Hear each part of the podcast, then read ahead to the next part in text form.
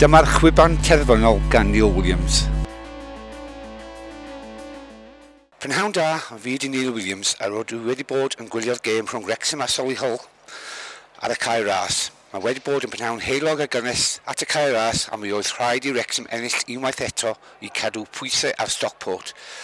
Dyma'r chweched gêm ar y tro at y cae ras a dyn nhw ddim wedi colli eto o flaen dorth o dros 9,000 unwaith eto, mi oedd y sgôr terfynol Wrexham 1, Solihull 1. Y chryban terfynol, mi oedd yn bwysig i ennill pnaw yma i cadw i mewn yn yr ail safle achos mae Halifax yn un pwynt y tu ôl i ni a Solihull sydd yn pedwaredd safle tair pwynt tu ôl i ni hefyd.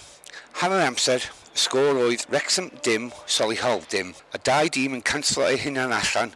Mae'r golwg Wrexham Dibble yn gwneud dwy achub a dderchog i cadw'r bel allan o'r rhwyd A a'r yn colli un i ddau siawns ei hunan y tu flaen i'r gol.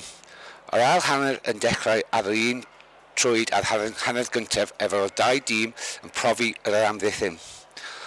Ond yn y 56 munud mae'r gêm yn dod i fyw efo Solly Hull yn sgorio gan gol sloppy ond ar ôl 2 munud mae'n gyfartal efo gol o Palmer efo peniad o traf, tafdiad o Toza. E. Mi oedd y dyfarnwr yn chwarae i Sori Hall hefyd.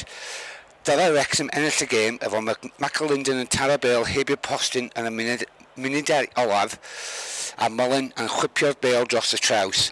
Y sgôr terfynol Wrexham 1, Sori Hall 1.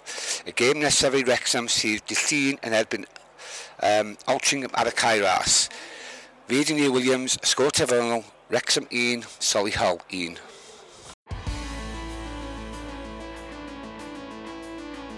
Dyma'r chwiban terfynol gan Neil Williams.